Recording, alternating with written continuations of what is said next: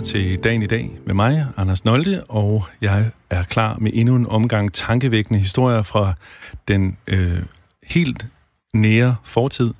Jeg har besøg i dag af Vinnie Nørskov, lektor ved Aarhus Universitet og leder af Antikmuseet. Velkommen til, Vinnie. Tak, fordi jeg måtte komme. Antikmuseet. Hvad, hvad er det? Ja, det er, et, det er byens hemmelige museum. Det hed vi i gamle dage.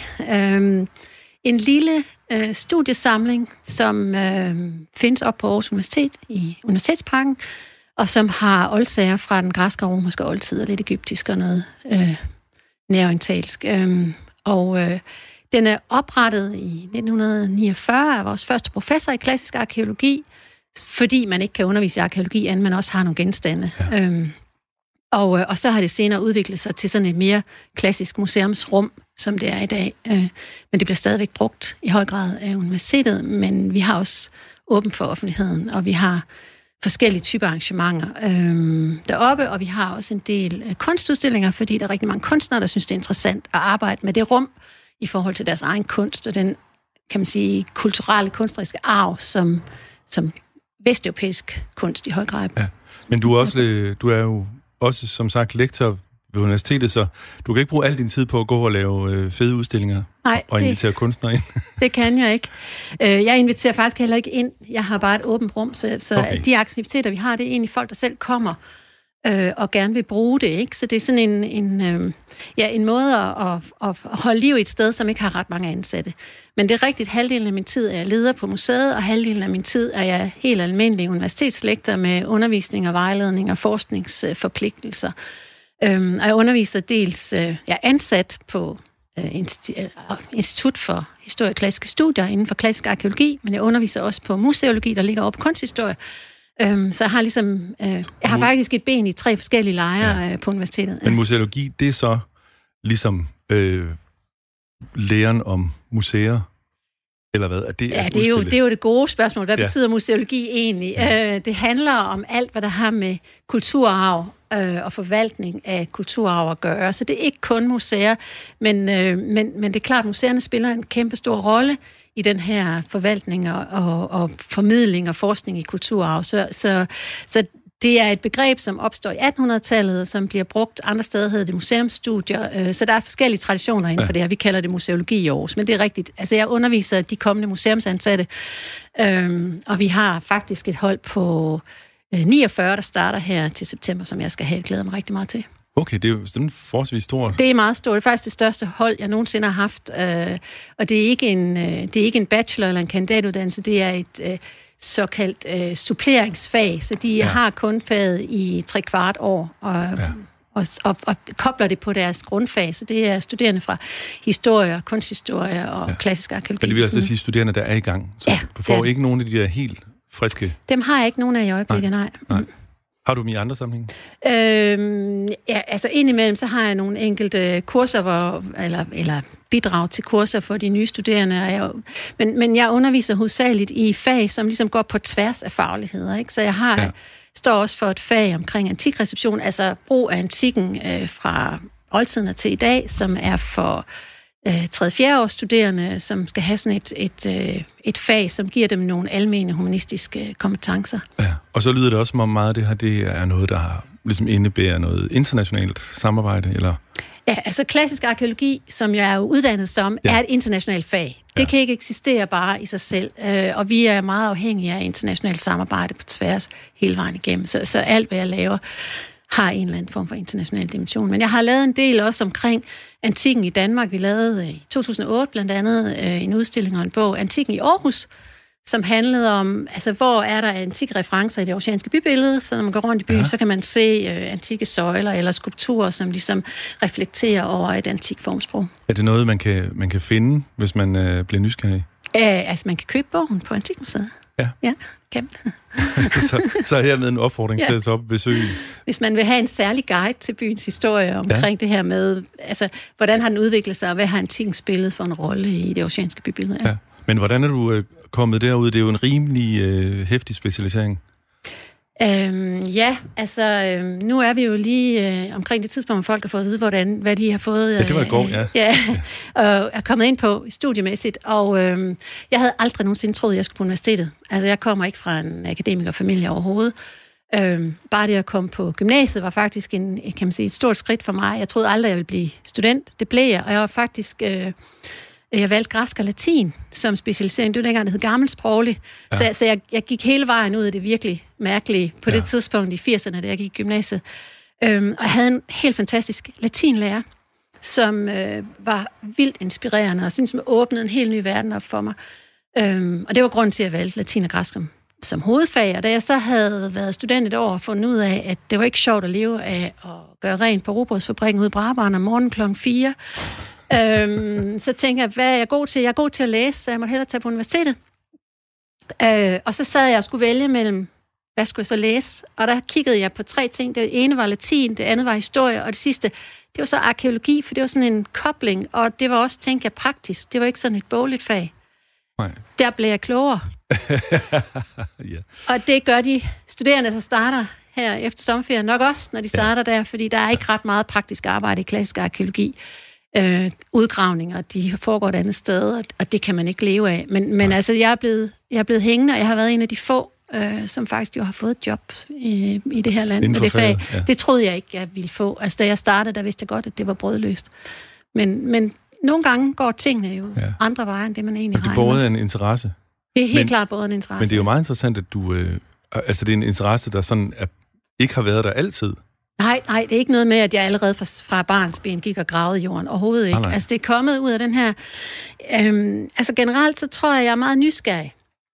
Øhm, og når, jeg, når, når der åbner sig nogle, nogle nye områder, som, øh, som er med til at, at, at, at vise hvorfor tingene er, som de er. Altså det her med at hele tiden at være nysgerrig på, hvorfor, hvorfor er vi dem, vi er? Hvad laver vi her? Ja. Det synes jeg er vildt inspirerende. Så den der antikke oldtid, som, som jo er, altså på mange måder ligger som sådan et grundlag for mange af vores måder at tænke på, mange af vores ord, vores institutioner osv., det var bare dybt fascinerende, og det, den, den har jeg jo stadigvæk. Ja. ja.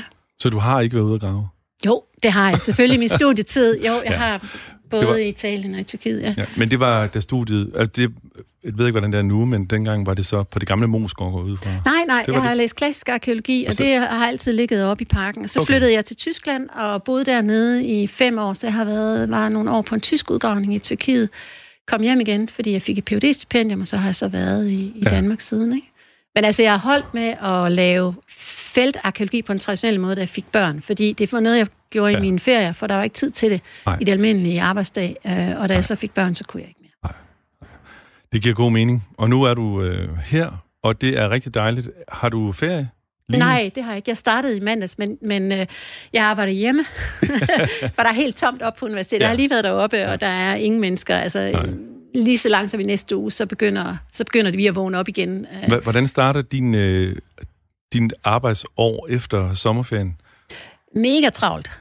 Altså, vi starter op med at skulle forberede øh, undervisningen til efteråret, og, og på grund af corona, så er der også rigtig mange ting, der er blevet udsat, fordi det ikke kunne lade sig gøre, så vi får rigtig travlt, øh, både med nye kurser og nye studerende, der starter her, og så har jeg faktisk også været så utrolig heldig, at jeg har fået forskningsmidler, så jeg har et nyt forskningsprojekt, jeg skal have op at køre her til september, så, så jeg, ja, okay. jeg får rigtig travlt. Ja. så det er dejligt med de her meget stille uger at starte op på. Ja, og måske også meget dejligt, at det, det ikke er sådan bravende sommervejr lige nu.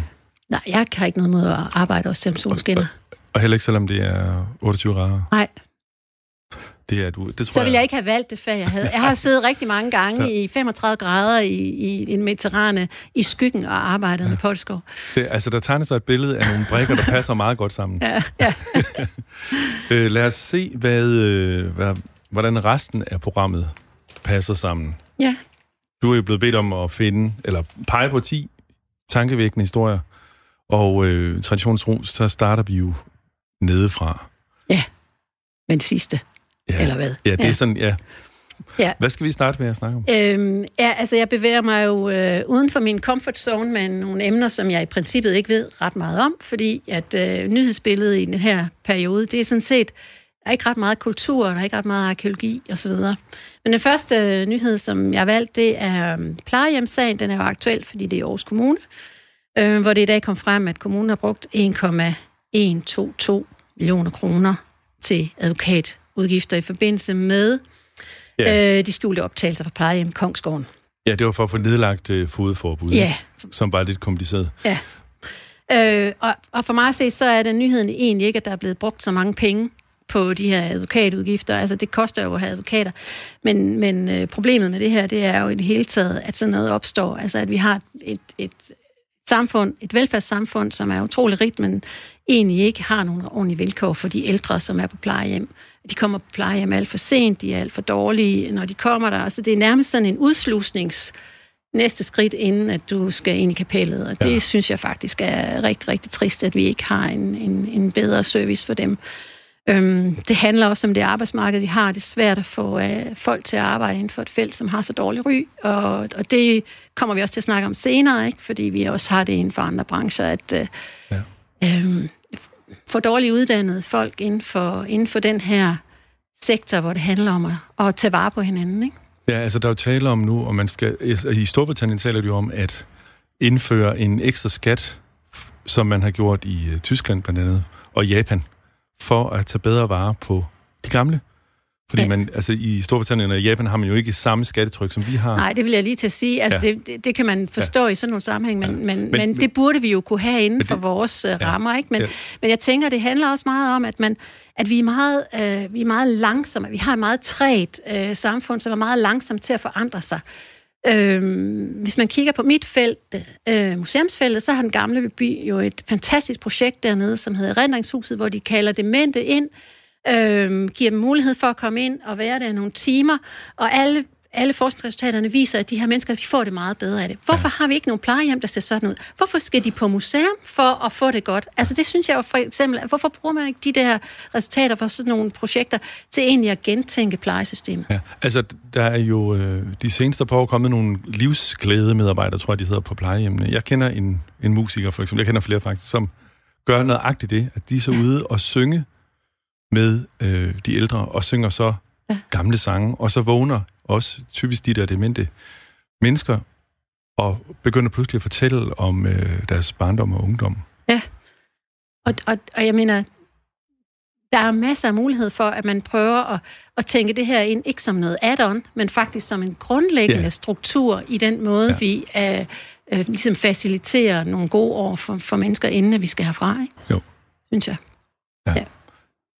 Det, kan vi, det tror jeg, vi... Det kan vi godt blive enige om. Det kan vi godt blive enige om, og, og øh, det, det tror jeg vel egentlig også, de fleste er. Men øh, det er svært at lave de der strukturelle ændringer, ikke? Ja, altså jeg tænker, noget af det, vi burde lære ved corona, det er, hvor hurtigt vi kan forandre vores samfund, hvis ja. vi vil. Altså, det, det var jo virkelig fantastisk at se, hvor hurtigt vi alle sammen kunne fungere i nogle nye omstændigheder. Altså, jeg har jo siddet hjemme og undervist og arbejdet. Rigtig mange mennesker har haft arbejdsplads derhjemme og skulle gøre ting på en anden måde. Vi kan faktisk godt ja. flytte os. Ja. Og de fleste kunne gøre det overnight, ikke? Vi altså, gjorde, ja, vi altså, gjorde det overnight. Altså, det var da ikke lige sjovt alt sammen, men, men, men det var jo ikke noget, som på den måde var grænseoverskridende. Altså værst har det jo været for de mennesker, som havde problemer i familierne ja. og så videre. Ikke? Altså der, det er klart, at, at, at jeg kan sagtens sidde og sige, at det var ikke noget problem, fordi jeg har store børn, der selv kan finde ud af at håndtere deres skolegang derhjemme og så videre. Ja. Men, men, øh, men, men vi kunne faktisk løfte ja. en opgave i fællesskab, hvis vi vil. Og det synes jeg, man bør tage med sig på sigt i forhold til at se nogle af de problemer, vi har fået. Vi har masser af udfordringer, som er mindst lige så problematiske som øh, pandemien, vi har lige i øjeblikket, som vi også kommer til at snakke om. Ja. Det kan være, vi skal videre. Det er den næste, måske, ja. øhm, det er nyheden om SF, der foreslår et trinvis stop for salg af nye benzin- og dieselbiler fra 2022. Min datter, hun har faktisk sagt mange gange, hvorfor lader man ikke bare være med at producere de der biler ja. øh, til diesel og benzin, så er, det, så er vi der ude af den øh, problematik. Ja. Og det er måske også nemt at sidde og sige i Danmark, hvor vi ikke har en bilindustri. Ja. Øhm, men øh, vi var i Norge for et par år siden, og det var virkelig øh, tankevækkende, hvor mange Tesla'er, der kørte rundt derop. Altså, fordi ja. man politisk besluttede at gøre det til en gulderod og købe en mere ja. energivenlig bil, jamen ja. så kunne man faktisk godt bevæge noget, ikke? Jo. Øhm, og... Altså, så er der jo selvfølgelig alle de der ubekendte faktorer, for jeg har hørt, øh, også hørt øh, nogen fremføre det argument, at elbilerne er meget mere, øh, belaster klimaet ja. meget mere i produktion og ja. vedligehold. Ja. Og det er jo altså næsten umuligt at Altså, jeg ved ikke, hvordan man skal... Jeg synes også, det virker jo oplagt, at vi skal køre i elbiler. Ja, i hvert fald skal vi tænke over, hvordan vi kører i bil. Ja. Altså, jeg, jeg startede sidste år med at pendle. Jeg stoppede med at køre i bil på arbejde ja. sidste år, og det har faktisk været en af mine bedste beslutninger længe, fordi jeg har ingen stress, når jeg sidder i bilen på vej hjem fra arbejde. Jeg kan bruge tiden i toget til at sidde og læse. Jeg er blevet meget, jeg får læst mere, og der er meget mere ro på i forhold til min arbejdsdag. Øhm, så offentlig transport er i hvert fald en af de ting, som også kan gå ind og påvirke det her med, hvordan, hvor, mange, hvor meget CO2 kommer der i, i atmosfæren på baggrund af, ja. af, hvad vi kører i. Ikke? Ja, og så har vi jo øh, en regering med meget ambitiøse klimamål. Det har vi nu. Så, ja. Men man kan sige, at vi, vi har, og det er den næste nyhed, det er det her med bilbranchen, der så er inde og sige, at øh, hvis vi nu indfører det her, øh, så øh, vil det betyde, at folk vil køre meget længere i deres gamle biler, som ja. forurener mere end de nye biler.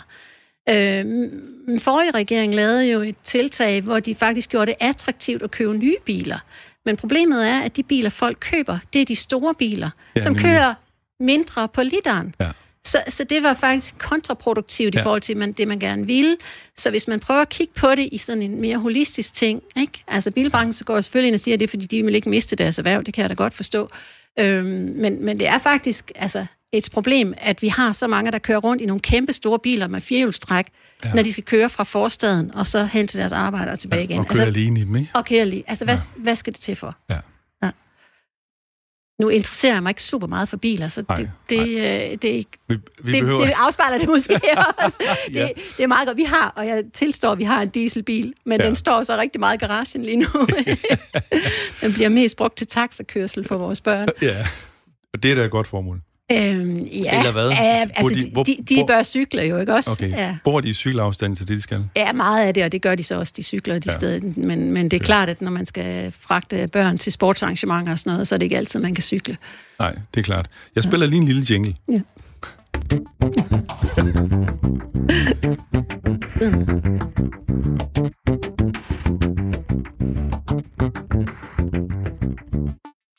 Og det leder os videre til, nu fik vi jo slået to historier sammen der. Ja. Øhm, og det vil sige, at vi er jo nået til vores øh, syvende plads, eller hvad man skal sige. Ja. Og det er dagens rekord. Ja. Øhm, USA registrerer højeste daglige corona-dødstal siden maj. Øhm, vi får sådan set de her rekorder nærmest hver dag. Der er altid en eller anden corona-rekord. Mm. Øh, øh, og øh, i USA ser det jo bare ud til, at det går fuldstændig den forkerte vej i ja. forhold til det. det øh, øh, man kan sige, det, det er frygteligt at se, hvad der foregår, både i forhold til corona, men også alle de andre ting, der foregår i USA.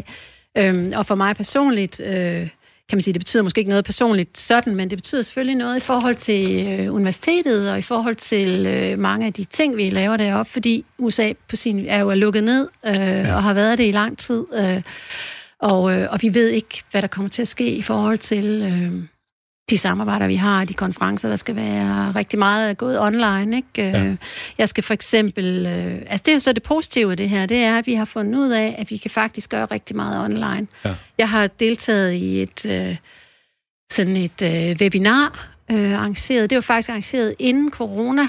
Øh, hvor man har folk, internationale eksperter fra hele verden, og det deltog jeg i her i juni, og i den foranledning så er så blevet kontaktet af universitetsansatte øh, i USA, som gerne vil have, at kommer ind og bidrage til deres undervisning. Ja. Og det kan jeg så gøre online. Ja. Øhm, ja. Og, og, og det giver nogle nye måder at arbejde sammen har du, på. Har du ellers øh, rejst meget på den måde?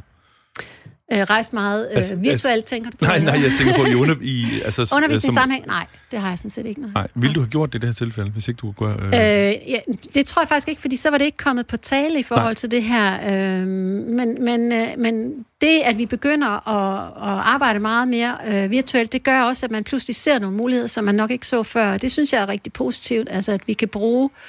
Øh, Altså, det er jo enormt nemt at bruge de her konferencesystemer. Ja. Øhm, alle har lært det. Alle har lært det, og, og det er meget intuitivt, og man, man kan rigtig meget... Altså, der er også noget, der går rigtig galt. Jeg har også været til møder, som var helt forfærdelige, men, men langt de fleste gange, så fungerer det faktisk rigtig godt, og, og jeg synes, at, øh, at det er et af de øh, positive øh, effekter af ja. corona, at... at øh, i hvert fald for mig at se, så ja. har jeg meget nemmere ved at, at have kontakt udenlandsk. Ja. Og, og man hører også øh, nogle af dem, der plejer at rejse rigtig meget, altså møder, altså arkitekter for eksempel, Ja. der, der fl- gladeligt flyver øh, halvvejs rundt om kloden for at spise middag med, med en bygherre eller en, en øh, kunde, ikke? som nu pludselig har fået lov til at sige, øh, vi tager den. Øh, Jeg tager den. Ja. Ja, vi tager den over skærmen. Ja. Og det har man ikke kunne før. Nej. Der, der er blevet en, en ny normal der. Ja, der er blevet en ny normal, og det betyder ikke, at vi kommer til ikke at rejse overhovedet, fordi det er stadigvæk vigtigt at mødes. Der er stadigvæk nogle ting, som gør, at, det, at, at du indimellem skal være face-to-face, fordi du kan nogle andre ting, når du Ja. mødes rigtigt. Ikke? Øh, Det er helt sikkert særligt sådan noget opbygning af nye øh, samarbejder og netværk osv. Der, der er vel også noget med inspiration og sådan noget. Ja, ja. Altså, når man skal klart. få, få gode idéer. Altså, jeg skal til en online-konference her i august, øh, og den var jeg ikke kommet til, øh, hvis, øh, hvis jeg skulle have rejst derhen. Øhm, og der kan jeg så plukke ud, men det, som man så ikke får, det er, at man får høre, altså man kommer jo ind og ser nogle ting, man ikke havde regnet med, ja. når man går til det fysisk. Man snakker med folk på en anden måde. Så, så den der udvidelse af ens horisont, den, den får man ikke helt. Ej. Det er ligesom med de sociale medier, at man får kun de ting, man i forvejen har klikket ind på, er Ja. interessant. Ikke? Ja. Altså, og der, der, der er det klart, at, at det at komme ud og opleve noget andet, i det hele taget rejse, er jo en væsentlig i måde at udvide ens egen Er, horisont er der på. ikke også i, inden for dit fag en, øh, altså noget, en kvalitet i det der med at møde kolleger og føle sig som en del af et, et sådan Jo. større, øh, en større faglighed? Jo, og, og, og som, altså, nu sagde du, det var meget nørdet og specialiseret, det jeg arbejder med, og det er også rigtigt, altså der er jo ikke ret mange i Danmark, der arbejder med det her, så, så de fagfælder, jeg har, det er selvfølgelig internationale. Ja. Ja. Der sidder mange forskellige steder rundt omkring. Og der er amerikanerne altså... de har, de ret er også, væsentlige. Ja, de er også væsentlige, de er ja. helt klart væsentlige. Ja. Lad os glide videre i listen. Ja, det er også, øh, det har også noget med corona at gøre. Øh, I dag er der kommet en nyhed om, at halvdelen af Mumbai's slumbeboere er smittet med corona. Øh, ja. Der er simpelthen lavet nogle undersøgelser af en vis procentdel af en af, af slumbyerne, hvor man har fundet ud af, at ud af 6.936 tilfælde udvalgte personer, øhm, så 57 procent af dem havde haft øh, corona. Ja. Det er helt vildt Ja, og, højt. tallet, og tallet er kun 16 procent folk, der ikke bor i slumkvarterer. Ja, så, så der er to ting i det. Dels, at, øh, at her har vi faktisk et eksempel på det der mørketal, som vi ikke havde i Danmark. Ja. Ja. Altså, det viser sig jo, at der var ikke alle de der, der havde været smittet, øh, som man troede. Men det er der helt klart i Indien, fordi Ja. ja. de officielle tal er meget lavere end det her. Ja. Og så er der den der sociale ulighed, øhm, som, som gør, at nu er, det, nu er det de fattige og, og dem, som ikke har nogle ordentlige levevilkår, som i ja. høj grad bliver ramt. Og det gælder både i Indien, og det gælder også i Brasilien, ikke? Øh, Jo. hvor man kan se det. Øhm, Og det så det, jo- som startede som sådan en vestlig øh, øh, for, de, for de velhavende sygdom, det øh, har nu udviklet sig i høj grad til at være en, en, en Og kan jo også meget ud, mere problematisk øh, situation. Ja. og ja, kan måske udvikle sig til, altså optøjer, man kan jo ikke helt udelukke, at det der, at der er et overtryk i, jeg tænker på i øh, demonstrationerne for Black, Black Lives Matter i USA, mm. som Ja. læner sig op af borgerkrigslignende tilstanden, ja jo måske også hænger sammen med, at der er sådan genereret et overtryk af frustration og øh, ligesom også over en ledelse, der ikke griber ind eller ikke tænker på folket. Ja, helt klart. Altså USA det er jo interessant, at man har, altså at de her to historier, det er på den ene side er et vestligt samfund, USA, som vi anser for at være et højt udviklet Ja. og rigt samfund, og så Indien på den anden side, som, ja. som også er et meget rigt samfund med en meget, meget stor befolkning, øh, men, men som ligger et andet sted, også i forhold til en meget, meget større fattig befolkning. Ikke? Øh, og der er, der, der er jeg da også angst, når jeg ser de billeder fra USA med de der militser, der kommer med Ja. deres våben, fordi forskellen til Indien er, at i USA, der går de altså også rundt med retten. De er bevæbnet. De er bevæbnet, Svært bevæbnet, bevæbnet, svært ja, bevæbnet. ja, Altså, ja. det, ligner, det ligner noget, man ikke havde forestillet sig, man skulle se. Ja, det er ret, det er jo meget voldsomt, i hvert fald set herfra, at, ja. at man jo, øh, almindelige mennesker jo kan gå ind og købe, altså man kan udruste sig, ligesom militæret, skudsikre veste, hjelme, skudsikre ja. bukser, synes jeg, jeg hørte et interview med en, der havde været ude at investere i, og så de der automatvåben, ikke? Det er helt vildt. Ja, Ja, altså, ja. Øh, Og altså, det, det, altså den der, da vi startede ud med krigen, du kan huske det der med, i Danmark, der hamster vi gær, og i USA hamster de våben, ikke? Det bliver Ja. jo helt ekstremt nu, Ja. ikke? Når man kigger på det i forhold til, hvad har det så faktisk af konsekvenser, når, når, når vi kommer derud? Selvom det også har rod i en, i en, en historisk, politisk, øh, øh, meget mere kompleks samfundsstruktur, øh, så, så, så tror jeg da, at corona skubber til det, ikke? Altså, Jo. det er der ingen tvivl om. Og så, og så har man en præsident siddende, som jo på, slet ikke har greb om, hvad der er, der foregår. Ja. Ja. Ja, det må man sige. Det må man sige. Og det altså, man, han- man er bare rystet, når man ser, hvad han udtaler sig om. Så ja. Men altså, nu kommer vi tilbage til USA. Det er svært at komme uden om Trump, selvom man prøver. Det er jo måske også noget af det, han... Øh, ja. at det, det står for egen regning, men, Ja, men øh, han fylder meget, og, og, og det er ligesom mange tråde fører tilbage til de der. Men nu, nu begge, jeg synes, det er en, det er en rigtig god pointe, det der med, at det er to yderpunkter, kan man sige, ikke? De øh, indiske slumkvarterer, Ja. og så USA, som Ja. ja. vel stadig går for at være den verdensførende nation. Ja, det er spændende at se, hvor vi står om et år Ja, i fordi- forhold til de her ting, ikke? Fordi der, altså, det er meget, meget svært at forudse, hvad der kommer til at ske ja. Ja. i øjeblikket. Ja. Altså, det, Jeg, jeg, jeg kom lige i tanke om, at dagens avis, nu, den, jeg ved ikke, om du har set den, men Nej. den er lige sådan meget, der er her med rødt, øh, kurverne for øh, smittet per den, dag. den i midten, det er he, hele, det er hele verden. verden, ja. Og over, på den ene side er så netop USA, Indien. Indien, Ja. og på den anden side Danmark og New Zealand. Ja. Og Danmark, fordi vi er i Danmark, men Ja. New Zealand, fordi de har været virkelig gode, for, gode til at få det lukket Ja, ned. ja. Men det er vildt at se de der to. Og der var noget med, New Zealand, har de ikke også en kvinde? Jo, det har de. Ja. Tror du det? øh, Nej, det ved jeg ikke, om jeg tror, men det er jo interessant. Den er jo blevet postet mange gange på Facebook, den der med, hvad er det for nogle lande, hvor, hvor det ikke har styr på Ja. det. De har, har nogle øh, problematiske mandlige ledere, og så har vi nogle lande, som faktisk har taget ansvar og gjort noget, øh, som i høj grad har kvindelige statsledere. Det er da interessant. Ja, altså, hu- hun er jo, øh, hun er jo altså været grebet tingene markant anderledes an, end for eksempel Donald Trump eller Det må man sige. Ja, Vladimir Putin. det må man sige. Skal vi øh, Det næste, trille videre Ja. i listen? Vi er nået til vores femteplads. det er det med øh, ansigtsmaskerne. Øh, om, om vi... F- Og vi- kommer ikke væk fra corona, vi bliver ved med det. ja, Brostrøm, som nu siger, vi har ansigtsmaster i vores værktøjskasse. ja. Øh, og den diskussion har jo været her længe, øh, og jeg er helt sikker på, at vi får dem. De kommer her i efteråret. Jeg kan ikke forestille mig andet, end at når vi alle sammen begynder at gå på arbejde og skal køre i tog og bus, at der ikke kommer ja. Ja. et, et, et påbud om, at vi har ansigtsmasker på, når vi er i offentlig transport og sådan. Øh. Ja. Altså, jeg har været... Øh, jeg har været i en gamle by her i, øh, i sommerferien, og der var rigtig mange mennesker, og der ja. var steder, hvor jeg tænkte, mm, det kunne måske være smart, fordi lige nu er der ikke ret meget smitte i samfundet, Nej. men de tallene, de stiger jo også i Danmark. Og ja. Alle forventer, der kommer noget mere ja, her. Og, og- i stedet for at lukke ned, så ville det dog være smart at tage ja. De der Altså nu, altså. nu har man det jo i Tyskland, og ja, altså stort set overalt i Europa, ikke? Og der er Ja. jo nogen alligevel, der har været lidt på sommerferie og oplevet det. Ja. Og, men det, som jeg har forstået det, så er øh, de danske myndigheders betænkeligheder går på, at, at det, vil få, øh, det vil give en falsk tryghed. Mm. Og øh, ligesom man ville tage masken på, og så vil man glemme de andre hensyn, som måske er vigtigere, altså at vaske hænder og spritte af og sådan noget. Ja, Og ikke, være, og ikke stå for tæt.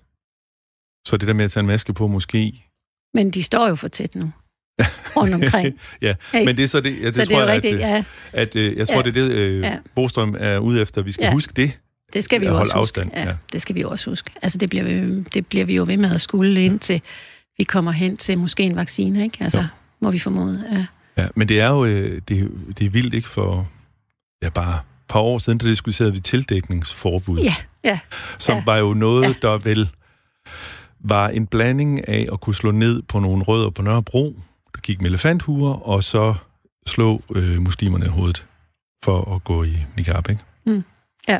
Og lige pludselig, så skal vi så står vi i en situation, hvor vi faktisk alle sammen ja, ja, bliver ukendelige. og konstant også øh, bliver mødt af de her... Øh, ja. ikke, nu har jeg ikke... Øh, altså nu, ser vi ikke så mange i, i, i det danske bybillede, og jeg har holdt ferie i Sverige, der var der heller ikke mange, vel, men, øh, men det er klart, at i medierne ser man dem. Øh, og, og det, jeg hører fra folk, der har været i Tyskland, er, at de synes ikke, det er sjovt at gå med dem. Nej. Altså, Nej. så lærer man hellere være, Altså, der er noget og med, med at at, gå ud. ja, og der er noget med, hvis man ligger på stranden i Norditalien, så er det også med maske. Okay, Så det er i hvert fald meningen. det er meningen, ja. Ja. Ja. ja. Øh, ja, Skal vi gå videre til det næste? ja. Ja. Skal vi bare gå direkte videre? Der er alle de her... Vil du have en jingle? Jamen, det, er, altså, det ved jeg ikke rigtigt. Det er, det er også fordi... Til, nu kommer vi til et andet emne. Så altså, ja, det, er altså, nu, det er nu, vi skal have noget musik. Det synes du? Ja.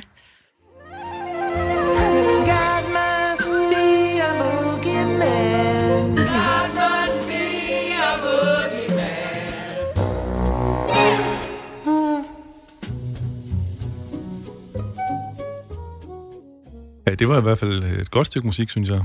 Ja, dejligt. Det, det lød som en øh, nyindspilning af Joni Mitchells nummer fra ja. pladen Minkus. Jeg har tilfældigvis øh, et job ved siden af som musiker, og er meget, meget stor fan af både Charles Minkus og Joni Mitchell. Okay. Men det, jeg grinede af før, var, at jeg jo er sommerferievikar for Jens Folmer Jebsen, der er vært på programmet, og han har, øh, siden jeg var her sidst, lagt nogle nye jingler ind, og øhm, det er derfor, jeg er lidt, lidt varsom med at trykke på den der jingle-knap. Du ved ikke, hvad der kommer. Jeg ved ikke helt, hvad der kommer. Men det er dejligt at have en gæst, øh, der så øh, ligesom siger, så er det nu, kammerat. Ja. Og det er Vinnie Nørskov, lektor ved Aarhus Universitet og leder af Antikmuseet, der i dag har udvalgt vores historier, 10 tankevækkende fra øh, det forgangne døgn. Ja. Og øh, hvad skal vi så videre til? Øhm, nu skal vi til noget med uddannelse. Øhm, det er nyheden om, at øh, flere kvinder søger ind på IT-uddannelser. Øh, et område, som har haft svært ved at tiltrække kvindelige studerende, øh, og så kan de se, at i år, der viser det, at 27 procent af samlet optag er ja. kvinder. Øh, og i 2014 var det kun øh, ni kvinder i alt, der blev optaget ud af 100, så 9 procent. Ja, fra 9 procent. Øhm, så det er jo en, øh, en, kan man sige, en rigtig positiv øh, nyhed i forhold til kønsfordeling på et øh, område, som har været præget af mænd. Øh, og det kommer jo i et kølvandet på optaget på universiteterne, og man kan sige, at øh, det er hvert år et issue i forhold til nogle af de her meget... Øh, øh, kønsspecifikke uddannelser, altså for mange, øh, hvor mange kvinder er der kommet ind øh, på, på naturvidenskab, som det her handler om, øh, og hvor mange mænd er der kommet ind på pædagog og sygeplejerske. Ja. Jeg kunne se, at sygeplejerskeuddannelsen havde 10 procent mænd i år, så det er også positivt på den side. Øhm, og der må man jo også, kan man sige, undre sig en lille smule over, at vi er i sådan et samfund, hvor vi tænker, at vi har ligestilling og ligeværd, men vi har stadigvæk nogle rigtig tunge, øh, en, en tung arv i forhold til ja. nogle traditioner inden for nogle bestemte værv. Og det gælder jo ikke bare optaget på de, på de studerende, fordi for eksempel inden for mit eget felt, humaniora, der er der egentlig, tror jeg, næsten flere kvinder, end der er mænd. Men når du kommer op i, hvem der så bliver ansat på universitetet, jamen så skifter det. Så kan vi se, at der er en undertal af, af, af, kvinder. af kvinder i forhold til mænd. Øhm, så, så på trods af, at vi, øh, at, at vi sådan set bryster os af at være et, et af de samfund med størst øh, ligevægt, så, så er vi det jo faktisk ikke. Og vi er også røget ned i forhold til sådan noget med bestyrelse og så videre, i forhold til ja. vores nordiske lande ja. i de senere år. Så det går faktisk ikke helt den rigtige Nej. vej. Øh, altså argumentet og, lyder jo tit, at øh, man er nødt til at tage de bedst kvalificerede, ja. og der er færre at tage men, men, men sådan hænger det jo ikke sammen, fordi det her det er jo noget strukturelt, ja. ligesom med racisme også er noget strukturelt. Altså at der ligger nogle grundlæggende øh, funktioner, at man ansætter dem, som ligner en selv. Det gør man i bestyrelser, det gør ja. man også på universitetet. Øhm, og hvis man prøver, når der er lavet de her forsøg omkring, øh, om man kunne se navne eller ikke navne på folk, jamen, så kunne man se, at det faktisk gjorde udslag, om man vidste, det var en mand eller kvinde, og man valgte det ene eller det andet. Ja. Så, så der ligger nogle helt strukturelle ting, og i Danmark har vi jo været meget tilbageholdende med at ville øh, lave specifikke kønskvoter i forhold til de her ting, fordi, uha nej, vi skal i hvert fald ikke vælges, fordi vi har et køn, men det virker bare ikke. Altså, nej. vi er nok nødt til at i hvert fald at gøre noget meget mere grundlæggende i forhold til at ændre på nogle af de her ting. Øh, og i forhold til det der med at få flere ind på uddannelserne, jamen så handler det om, altså det de har gjort på IT-uddannelsen, det er, at de har lavet kæmpe opsøgende arbejde ude på gymnasier og så videre, hvor de har været ude og lave kurser og så videre, for at trække piger ind tidligt. Og det samme ja. har man også gjort på naturvidenskab. Så vi skal starte helt nede i, i, i det grundlæggende, og det tager jo så mange mm. år, før man kommer derhen, Men, i forhold til sådan noget med uddannelse. Men i virkeligheden skal man vel helt tilbage til, altså før skolestart måske? Ja. Altså skabe en... Men vi har jo stadigvæk, hvis du går ind i en legetøjsbutik, så har du en lyserøde afdeling og en lyseblå. Nemlig, Altså, ja. så, så, så man kan jo sige, det starter jo allerede der med, skal vi virkelig defineres på baggrund af køn på det her tidspunkt? Ja. Det er ikke, fordi køn ikke er vigtigt, fordi det er det. Men det er jo ikke det, der skal definere, om man skal det ene eller det andet. Vel? Ja. Men øh, det skal startes tidligt? Det skal startes tidligt. Ja. Øh, og så skal der også være øh, en meget større opmærksomhed på det øverst oppe, ikke? I, i bestyrelser, inden for politik og så videre. Altså det, det er jo helt grundlæggende, at, at man ikke kan regne med, at tingene bare sker af sig selv. Mm. Jamen, ja, det gør, altså, det, det, det gør, gør ting ikke. ikke. Nej, det gør de ikke. Det er ligesom snakken om elbiler. Det er ligesom, ja. ja. Altså, vi har i hvert fald i lang tid jo gået og ventet på, at teknologien skulle redde os fra vores øh, klimaudfordringer. Ja. Men det, det kommer de heller ikke til. Det kommer de ikke til, nej. nej det, det kræver en det politisk langsomt. beslutning. Ja. Men det er vel også det, vi har politik til? Ja, det er det, politik skal, ikke? Jo. Ja. så skal vi bare vælge nogle politikere, der tør fordi det handler også nogle gange om det der med at have mod til at tage nogle beslutninger, som rækker ud over næste valgperiode. Ja.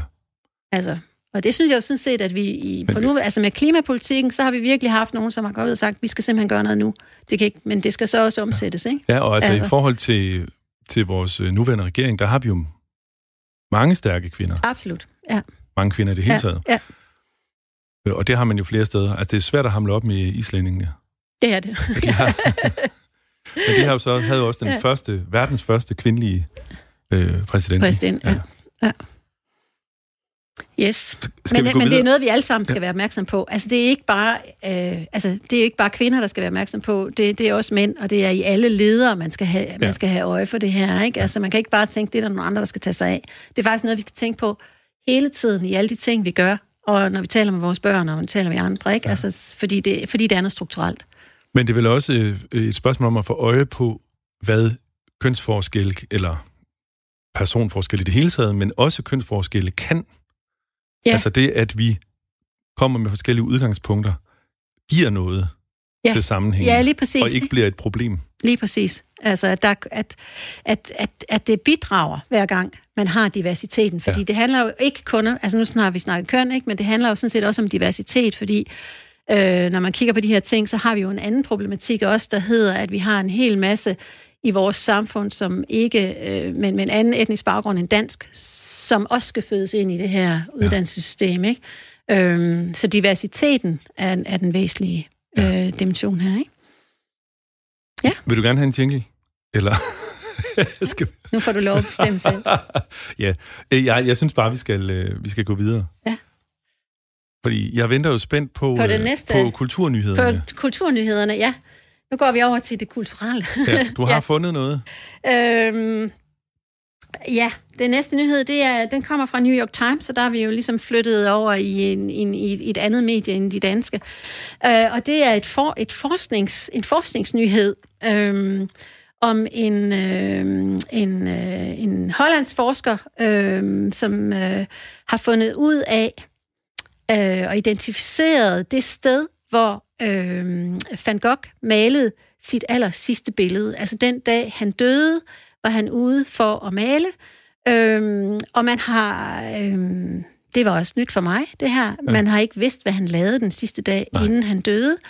Øhm, men man vidste, at han har malet, og der har været lidt usikkerhed omkring, hvad det var for et billede, han malede. Øhm, Øh, og nu mener man at kunne sikre, at det er det, der hedder øh, tree roots, altså trærødder, øh, og øh, man har identificeret det sted på baggrund af et fotografi fra 1905, hvor man kan se, at det her lille sted... Karakteristiske der knortede rødder, ja. Lige præcis. Som er et sted, der ligger 500 meter fra den kro, hvor han boede, hvor han boede på det tidspunkt. På det tidspunkt. Ja. Øhm, og, øhm, og, og øh, det har man nu... Det kommer sådan en bog, der kommer ud i den her uge, tror jeg, som ja. præsenterer det her øh, store forskningsresultat. Øh, ja. øhm, og hvorfor og det er det gør, så tankevækkende? Ja, altså det gør op med en, en tidligere teori, der er kommet for nogle år siden, som argumenterede for, at øh, han faktisk ikke gjorde selvmord, fordi Van Gogh, en af de ting, som, som de fleste mennesker øh, kender omkring ham, det er jo det her med, at han var ikke helt ved sine fulde fem, og øh, han åbenbart også øh, tog sit eget liv. Øh, og ja, der er der altså nogen, der har... berømt øh, skar af sig Og han skar øret af sig selv også, ja. ikke? Øhm, og øh, for omkring 10 år siden var der nogen, der publicerede en teori om, at han faktisk ikke gik selvmord, men blev myrdet af nogen, han mødte på den her sidste dag. Og det skulle øh, den nuværende forskning så gøre op med, fordi han så øh, bevisligt nu har brugt hele dagen på at sidde og male det her ene billede. Ja. Og så kan man spørge sig, hvorfor skal vi overhovedet interessere os for, hvad Van Gogh øh, lavede på, lavede sin, på sin sidste dag, ja. og er det så fantastisk? Altså det her, det er jo et, et klassisk eksempel på, øh, på sådan lidt nørdet forskning. Øh, men det er faktisk ikke helt uden betydning i forhold til sådan et bredere samfundsperspektiv, fordi Van Gogh, han er en af de dyreste malere overhovedet. Øh, hans malerier er solgt for millioner af dollars. Øh, måske ikke så meget de senere år. Altså i 1990, der øh, havde han øh, rekorden for et solgt maleri. Øh, Øh, og jeg kan faktisk ikke jeg tror det var 85 millioner dollar, det blev, kost, det blev solgt for, og nu er rekorden for et solgt maleri op på 400, dollar, 400 millioner dollar. Så, okay. så, øh, så, så den er for længst overskrevet. Men hvis man kigger på sådan et indeks over priser fra kunstmarkedet, så er Van Gogh en af de kunstnere, som dukker op flest gange. Så der er mange, rigtig mange malerier af ham, der er solgt for øh, mange millioner. Ja. Øh, og og på den måde, så har det jo faktisk betydning. Alt, hvad der bliver skrevet om Van Gogh, er med til at gøre hans kunst mere værd. Ja. Og kunst er ikke bare kunst for kunstens egen skyld. Kunst er et investeringsobjekt. Det er øh, øh, ting, som bliver investeret øh, for en vareværdi. Det, øh, der er en hel masse øh, øh, interesse på spil i forhold til det her. Og når man hører øh, sådan de her rekordpriser fra auktionsmarkedet, så kan man godt regne med, når der er nok nogen her, har været inde og har haft en vis interesse. Altså man ved for eksempel, at, at øh, i forhold til øh, nogle malere, der kan øh, samlere finde på at gå ind og byde på malerier på auktioner for at sikre, at deres malerier holder værdien. Ja, så det bliver spekuleret, der bliver lidt spekuleret, ligesom på aktiemarkedet. Ja. Altså de der, de der kunstpriser, de er ikke, det er ikke realistiske priser i forhold til, hvad man kan forestille sig ting nej, egentlig er værd. De, det er et oppustet marked, ja, som kunst, er med til at hele tiden holde det oppe, fordi at der er så mange ja, interesser i spil. Ja, og, og kunst øh, i den der liga er jo også et investeringsobjekt. Det er det. Så på den øh, måde er det jo ja. at sammenligne med... Ja. Øh, men det betyder så også noget i forhold til kulturinstitutioner, fordi sådan en som Van Gogh, han har jo, der findes jo flere museer, som også er, er specialiseret ham. Det ene ligger, altså det store museum for Van Gogh ligger i Amsterdam, ikke? Når sådan noget kommer ud, så bliver der også flere folk, der er interesseret i at komme ind og se det, så får de flere kunder, og så har de ja. en bedre business. Og det at drive et museum i dag, det er ikke bare et spørgsmål om at bevare og konservere kulturarven. Det handler også om at stille det til rådighed og gøre det attraktivt og få så mange mennesker til at interessere sig for det som muligt. Så det er en virksomhed at have et museum. Ikke? Altså det, er, det er vigtigt, at man hele tiden har nogle gode nyheder, øh, ja. som gør, at det bliver interessant at komme ind. Og det, det har vi jo også eksempler på her i Aarhus. Altså, vi har nogle super dygtige folk i, her i byen til at køre de museer, og der kommer ja. rigtig mange mennesker, og de laver super gode øh, udstillinger og aktiviteter osv. Ja. Ikke? Og der er Van Gogh et meget kostbart brand. Det er han, helt ja. sikkert, ja. ja. Så hvad han lavede sin sidste dag, bliver bliver interessant. Det gør det. Alene den grund. Ja, det er simpelthen interessant, om han nu sad der. Øh, og det er faktisk sådan, at, at den her forsker, han har siddet og studeret det her billede for at finde ud af, på hvilken tidspunkt på dagen har ja. han malet det, ja, for at sikre sig, at han kunne bevise, at han har brugt hele dagen på ja. det. Det er af, altså ligesom lyset på maleriet ja. indikerer, at det er sidst på sidst eftermiddagen. På eftermiddagen. Ja. Og, og derfor kan han ikke have nået at være ude og slås med nogen også. Nej, og blive skudt nej, af fremmede. Nej, nej. Han, han, han har ikke kunnet nå andet end at skyde sig selv. Efter han har lavet et billede. Ja. Og så er der spekulationerne på, om han var nedtrykt, eller han var i godt humør. Ja. Og det er jo helt vildt. Men er det, det, det er jo sådan helt... Øh... Jeg ved ikke nok om Van Gogh til at nej, kunne nej. sige, men, om det her det nu også er. Nej, men det, jeg tænker på, er... Øh, altså, det, det minder jo... Altså, det begynder vi at komme over i det der, som jeg, som jeg mangel på bedre øh, udtryk kalder øh, Da Vinci-mysterie. Ja. Øh, segmentet, eller hvad hedder det? Øh, sfæren der, ikke? Ja. Hvor det bliver sådan det er næsten, jeg vil sige, at da jeg læste den her øh, artikel, så sad jeg også og sugede, altså prøvede at zoome så langt ind på det der foto fra 1905 som ja. muligt, ja. for at se alle detaljer, og også af bygningen i baggrunden og sådan noget. Ikke? Man ja. bliver jo meget fascineret af det, ja. af det drama, og det er jo nogle af de ting, du også arbejder med. Ja, det er det. Det er det. Øhm, og, og fotografi er faktisk der er også en vigtig del af det. Altså gamle fotografier er noget, det jeg også har arbejdet med. Øh, øh, for at, dels fordi, at fotografier er noget, som kunstmarkedet har brugt nu ude i det felt, som jeg arbejder med, nemlig antikviteter, øh, som sådan en måde at, at selvfølgelig øh, sende øh, til forskellige købere. Jeg har det her, kunne du tænke dig at købe det? Så vi har nogle store arkiver med gamle fotografier øh, af genstande, som øh, har været øh, kunsthandlere øh, og kunstagenters øh, ting. Jeg har blandt andet arbejdet med et stort arkiv, der ligger i, på en britisk skole i Rom, fra en kunsthandler, som leverede øh, materialet eller genstande til Metropolitan Museum i New York. Ja. Øhm, og det er super spændende at sidde og studere de her... Øh, fotografier, både for at finde ud af, jamen, er det nu den genstand, som jeg kan genkende et andet sted? Øh, hvor, hvad er det for en setting, den er i? Er den lige kommet ud af jorden, eller er den i en ja. privat samling her? Ikke? Og, og, der, og der sidder man jo netop og, og, og, og gennemanalyserer de her små, altså de her gamle fotografier, for at finde ud af, øh, hvor meget kan det her fortælle os? Nogle gange står der ting bagpå, som kan fortælle os mm. noget om, hvad, hvad har de selv troet, og hvem har haft det før, osv. osv. Så hvor, det hvor findes al den der slags øh, dokumentation? Hvor får I fingre i det? Altså, det her, det her er et arkiv, som er blevet givet øh, af den her kunsthandler til øh, den britiske skole i Rom, og som så bare har ligget. Og der ligger faktisk rigtig meget af det her, som ingen rigtig har interesseret sig for, fordi man måske ikke har været så interesseret i tingenes livshistorie. Man har været interesseret Nej. i tingene i sig selv, fordi den i sig selv var vigtig.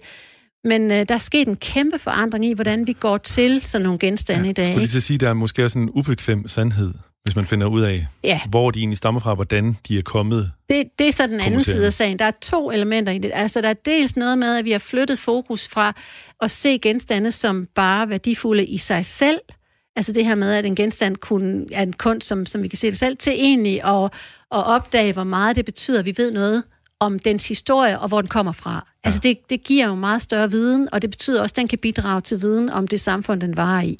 Det er jo helt grundlæggende for arkeologien, for eksempel. Ikke? Og, og det er også det, som jeg forstår, at din hovedinteresse. Det er også min hovedinteresse, ja. ikke? Øh, og, øh, og, og, så, og, og så er der så den anden dimension, som gør, at det har vist sig, at rigtig meget af det, der er på museerne rundt omkring, har nogle øh, ikke så heldige historier bag ved sig, fordi ja. de stammer fra illegale udgravninger og er kommet gennem sort marked og kunsthandlere, som har behandlet dem rigtig dårligt. Øh, men men det, ja. det er vel også øh, altså på mange måder museernes historie. Det det. Altså at det jo mm. var private samlinger, ja. hvor man kunne prale øh, med, at man ligesom havde været rundt i verden, eller man kendte verden. Ja, altså det, det er den ene side, men der er jo også en museumshistorie, der siger, at man har købt ting op velvidende, at det, havde, at det måske ikke var helt lovligt, det man lavede. Altså ja. der er masser af dokumentation for museums øh, arkiver, som viser, at man udmærket vidste, at og nogle gange bidrog til øh, at illegalt eksportere ting fra lande, som, øh, som man gerne vil købe.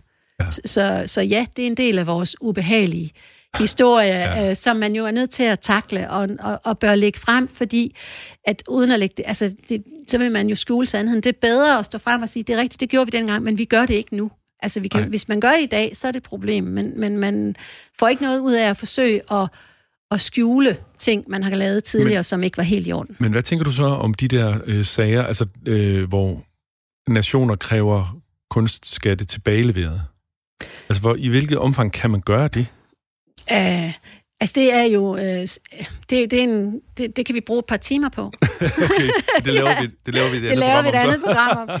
Det er super komplekst. Altså, der er to elementer. Altså, der er det en juridisk side af det, som siger, hvad, er, hvad, hvad gælder i en, rent juridisk? Øh, ja. Uh, og så er der jo en etisk-moralsk side af det, som handler om, uh, hvordan vil man helst forholde sig til, at man har de her ting. Altså, uh, hoved... Uh, Altså, der, der er ligesom de gamle sager, og der er hovedsagen jo Parthenon-skulpturerne, som er på British Museum i London, ja. øh, og som Grækenland har forsøgt at få øh, tilbageleveret, på trods af, at sagen er over 200 år gammel. Ikke? Det var i 1802, at de blev pillet ned og sendt til London dengang. Og det er klart, juridisk er der ikke noget at hente, fordi vi har ikke en lovgivning, der går så langt tilbage. Alle sager vil være forældet. Ja. Så her handler det om, at det er et politisk øh, beslutning, om man vil gøre det eller ej, baseret ja. på noget øh, etisk. Og senest er det jo kommet op i forbindelse med Brexit, at Grækenland øh, har insisteret på inden for Europa, at det skulle med ind i Brexit-forhandlingerne. Ja. At når de skulle ud af EU, så skulle partnerskulturen tilbage til EU. Ja, ja de vil virkelig gerne have ja. Fordi hvis du går op på Akropolis i dag,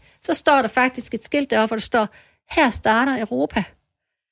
Altså, Akropolis og Parthenon, det er symbolet på Europa set ud fra Grækenlands perspektiv, ja. ikke? Og der er Arnested der. Så, ja. så, så der er jo en... Så hvis de forlader Europa, så skal... Så skal, ja, så skal de også tilbage, ja. ja. Øhm, ja, og så er der så alle de nyere sager, hvor man kan bevise det, altså hvor vi siden 2. verdenskrig Øhm, har, har der været internationale konventioner og forskellige muligheder inden for den øh, ramme, og, og der er også dukket en masse materiale op, som viser, at det her det handler om gementyveri. Ja. Øh, og der er der jo givet rigtig meget tilbage i de senere år, fordi der har været tydelig dokumentation, det blandt andet også fra Glyptoteket i København. Ja. Ikke? Og det, det er også et arbejde, du har været involveret i? Nej, jeg har aldrig været involveret i en reel tilbageleveringssag. Nej, nej men øh, i undersøgelsen af... Men jeg, har, men jeg har arbejdet med det rent forskningsmæssigt. Ja. Fuldstændig rigtigt. Ja, øhm, øh, og det gør jeg jo så også nu i forhold til, at, øh, at vi sidder med øh, materiale, som øh, er udlånt fra Italien. Jeg har fået øh, lov at låne en hel masse øh, græsk øh, keramik, som er fundet i Italien. Det lyder mærkeligt, når det er græsk, men det er fordi, det er fra Syditalien, hvor der var græske kolonier. Så vi kalder det græsk, men det er egentlig syditaliensk. Øhm, som blev konfiskeret i Genève i 2014 i et kunsthandlerdepot, øhm, hvor man fandt 32 kasser fyldt med oldsager, som viste sig alle sammen stammet fra Italien. Så to år efter man havde fundet dem, så blev de øh, returneret til Italien, øh, blev fremvist med en stor øh, fremvisning af det italienske kunstpoliti. De har en helt særlig afdeling for kunsttyrier i Italien. Øhm, og der har vi så øh, udlånt øh, noget af det materiale og sidder og forsker i, øh, om vi kan finde ud af, om vi kan ligesom øh, reetablere en øh, arkeologisk kontekst for de her ting. Kan man ved at undersøge de her fragmenter og sammenligne det med nogle af de områder nede i Sydtalen, hvor der har været illegale udgravninger, finde ud af, hvor de reelt set kom fra. Så vi prøver sådan set at tage noget af det illegale materiale, der har været på kunstmarkedet, og, og gøre det arkeologisk mere værdifuldt igen. Ja. Øhm, så det er det, jeg skal i gang med her efter sommerferien. ja, det er spændende. ja. Så spiller vi bare en lille jingle igen, som markerer, at vi skal øh, videre til vores sidste historie. Jeg synes lige, vi skylder lytterne øh, og runde øh, Van Gogh helt af, fordi det jo i dag faktisk er 130 år for hans død. Åh, oh, det burde jeg jo have vidst, ja. Han malede det billede der, mm. og øh, skød sandsynligvis sig selv, og lå så to dage på kronen, inden han, inden han døde. Inden han døde, ja. som er i dag for 130 år siden. Ja. Øh, det var bare sådan en lille fodnote. Mm. Men øh, ja, Vinnie, vi, skal, vi er nået til vores sidste tankevækkende nyhed. Ja, øhm, og øhm, det er nok ikke en nyhed, som mange har opdaget i dag, fordi det ikke er den, på de fleste sider. Det er øh, øh, gravhøje, der er blevet skamferet af ulovlig kørsel af firehjulstrækkere i øh, et sommerferieområde øh, i Thy. I, ja. I Thy, ja.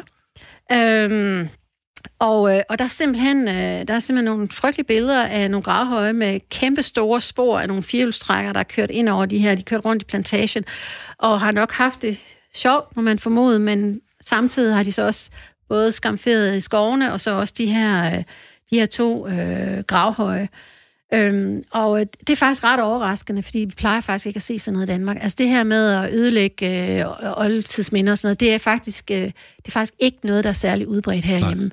Vi har en rigtig god danefældeår, og vi har generelt set øh, en utrolig stor interesse for vores øh, fortid og for vores fortidssted, fortidsminder ja, ja. i Danmark. Øh, øh, så, så jeg tror, at dem, der har kørt rundt, at de har ikke anet, hvad de var, de kørte rundt i. det var bare nogle bakker. Det var bare de, nogle bakker. Med de det var bare biler. mega uheldigt, at det så faktisk var gravhøje. gravhøje ikke? Ja, ja.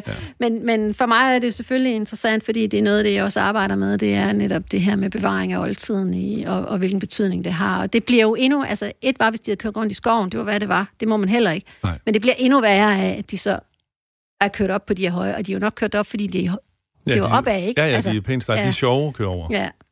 Og det er jo, det er jo et fladt land, vi bor i. Ja. Ude i Vestjylland er der måske der, ikke så mange der andre. Der er ikke så mange høje, humper, nej, nej. Men det er... Øhm... Men altså, man kan sige, altså det, det ligger lidt i kølvandet på en anden nyhed, som handlede om øh, Hammershus på Bornholm, øh, hvor de har et problem med, at øh, de mange turister, der er kommet til øen, de er jo simpelthen blevet øh, oversvømmet af turister i år, fordi alle skulle blive i Danmark. Ja. Øh, og de skal alle sammen op og se Hammershus, og de ser ikke de skilte, hvor der står, at de ikke må gå på ruinen, så de Nej. kravler rundt deroppe. Og ja. et er, at det kan være farligt, noget andet er selvfølgelig også, det slider på ruinen. Ikke? Ja. Øh, så der skal nogle nye skilte op. Og, det, og, og man kan sige, der, det er både godt og skidt. Jeg synes, det er helt vildt fedt, at folk de har lyst til at kravle på den der ruin. Ja. Fordi det betyder jo, at de faktisk synes, at det er et sjovt sted og et spændende sted at være, og de får ligesom fornemmelse af, hvad det er for et sted. Ja. Ikke? Men, men det er jo ikke så godt, når man, når man skader når man så nedbryder, det. Nej. Nedbryder Og det er lidt sådan en, øh, det er den der balance imellem, at øh, på den ene side, så skal folk jo tage fortiden til sig, og vi, skal, og vi synes, det er rigtig godt, at de synes, det er interessant, så på den anden side vil vi også gerne bevare det. Men, ja. men bevaring handler jo ikke om, at det skal være på den måde, som det er nu for altid. Altså, alting forandrer sig jo. Det er jo ligesom en grundprincip. Ja. Øhm, og vi bruger også fortiden, så, så at der også er en eller anden form for, for, for, for brugsspor på sådan noget, det her, synes jeg faktisk ikke er så problematisk, men det skal selvfølgelig ikke være sådan, at de helt Nej. ødelægger det, det er klart. Nej. Ja. Det, det bliver desværre øh, de sidste ord. Ja. Vinnie Nørskov, det, jeg, jeg tror endda, at jeg lige så stille og roligt sætter en lille afslutningsjingle på her, men så takker I. Tiden er fløjet, ja. som den jo gør i godt selskab. Tak fordi jeg måtte komme. Det var en stor, stor fornøjelse og meget spændende. Jeg glæder mig til vores øh, to timers special. ja, den laver vi. ja, det må vi gøre. Tak for i dag.